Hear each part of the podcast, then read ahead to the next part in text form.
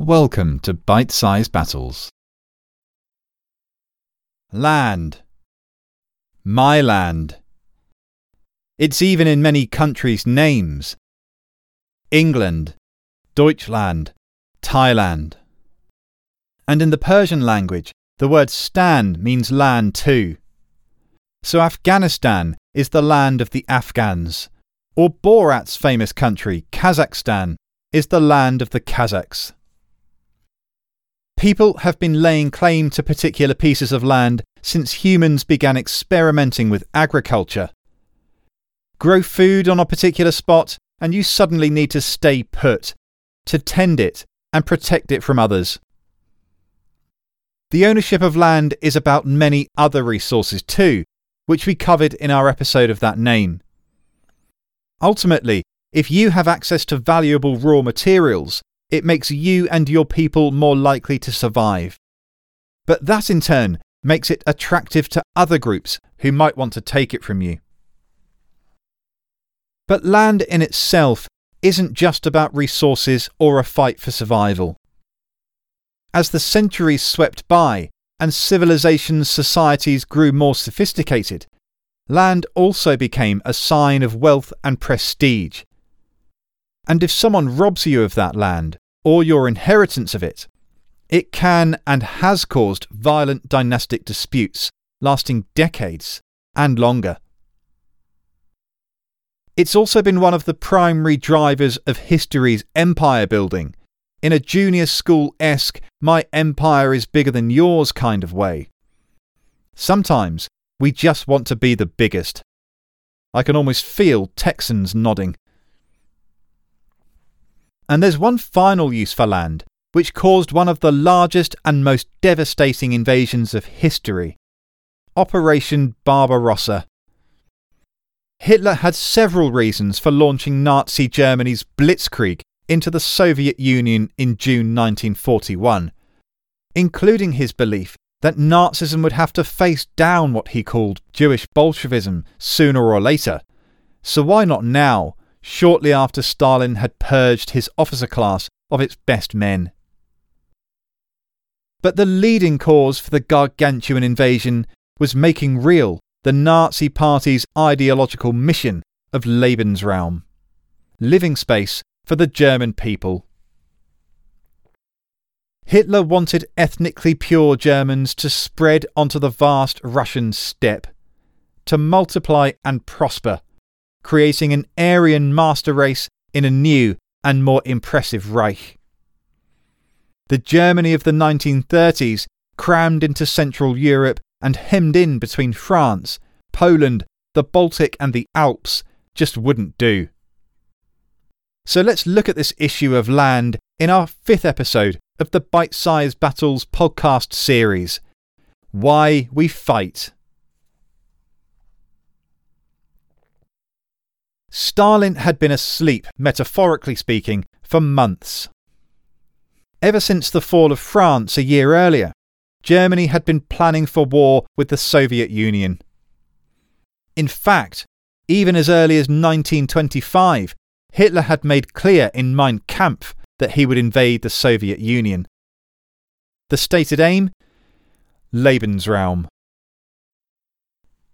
The massive German military build up on the border didn't convince Stalin of the truth. Nor could Britain and the US. Nor even could his own spies. It was only when three million German troops and 3,000 tanks crashed across the Soviet frontier that he finally woke up. He had utterly failed to grasp the lure of the vast Russian steppes to Hitler's idea of an expanded German Reich. Western or European Russia, that is Russia west of the Urals, covers just shy of 4 million square kilometres. That makes it larger than India, and it alone comprises 40% of what we consider to be the entire continent of Europe. But as we know, the Lebensraum of Western Russia lured Nazi Germany to its death. They had assaulted Russia with fury and received fury in return. On this one front alone in World War II, 30 million people died for Hitler's dream of Lebensraum, his psychotic ideology, and his quest for German autarky. Let's go back in time for another example of land's influence on the history of conflict. In medieval Europe, the Hundred Years' War between England and France was driven by the control of dynastic land. Ever since the Norman conquest of England in 1066 and the subsequent intermarriage of English and French noble houses, English kings held large areas of France as dukes. So the King of England, Edward III, was also the Duke of Aquitaine in southwest France. These lands were considered dynastic birthrights. My grandfather's grandfather owned it, so I do too. That meant, though, that the kings of England had to pay homage to the kings of France for Aquitaine. And you can imagine how the kings of England felt about that.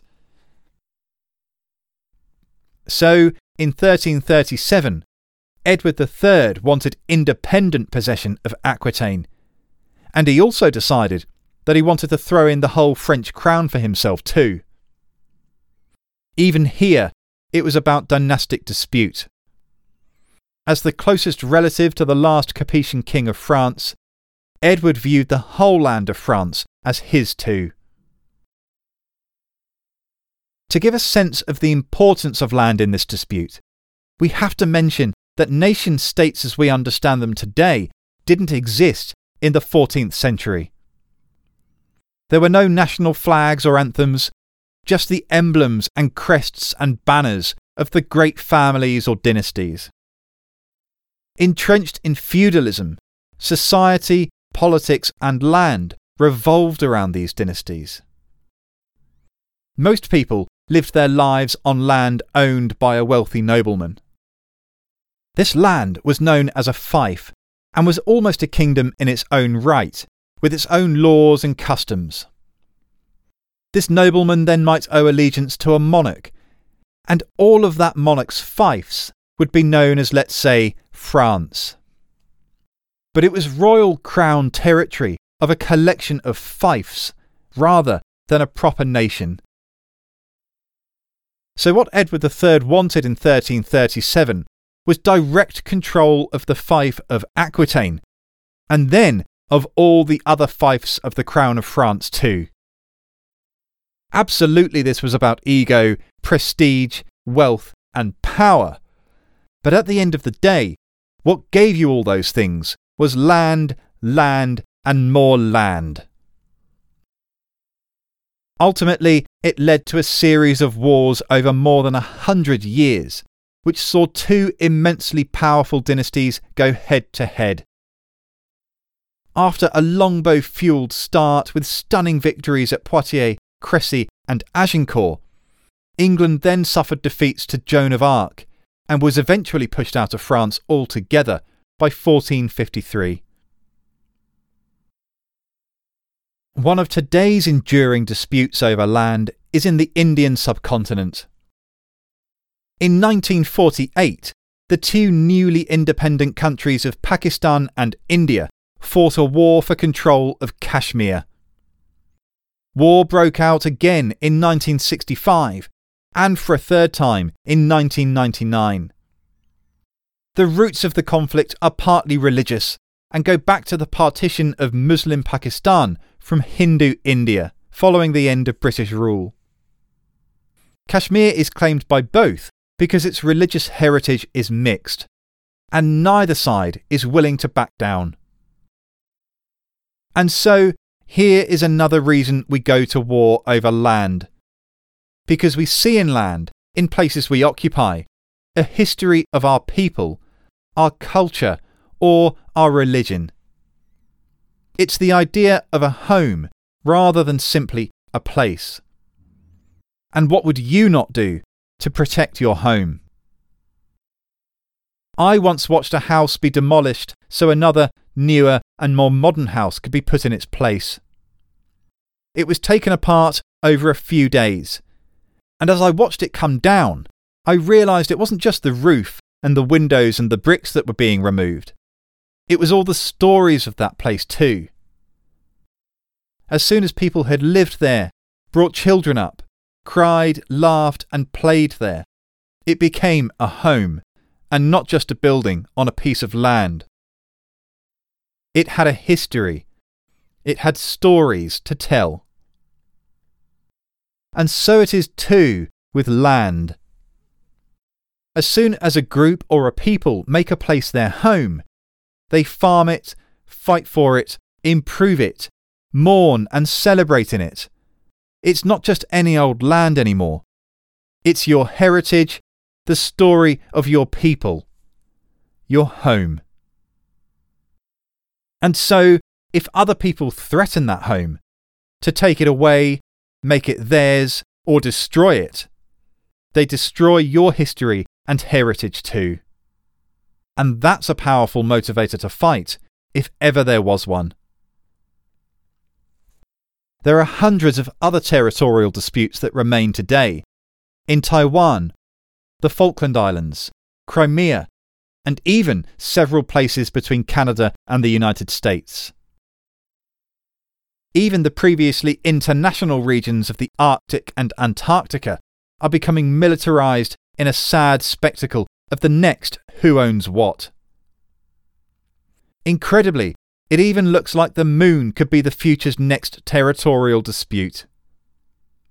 The Outer Space Treaty of 1967 says that no nation can own extraterrestrial real estate and prohibits military activities on celestial bodies.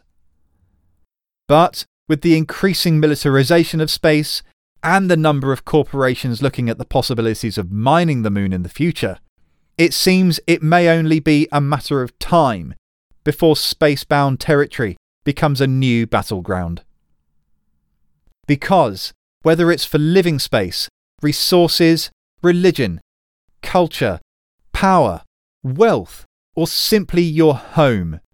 Humans like to fight over land.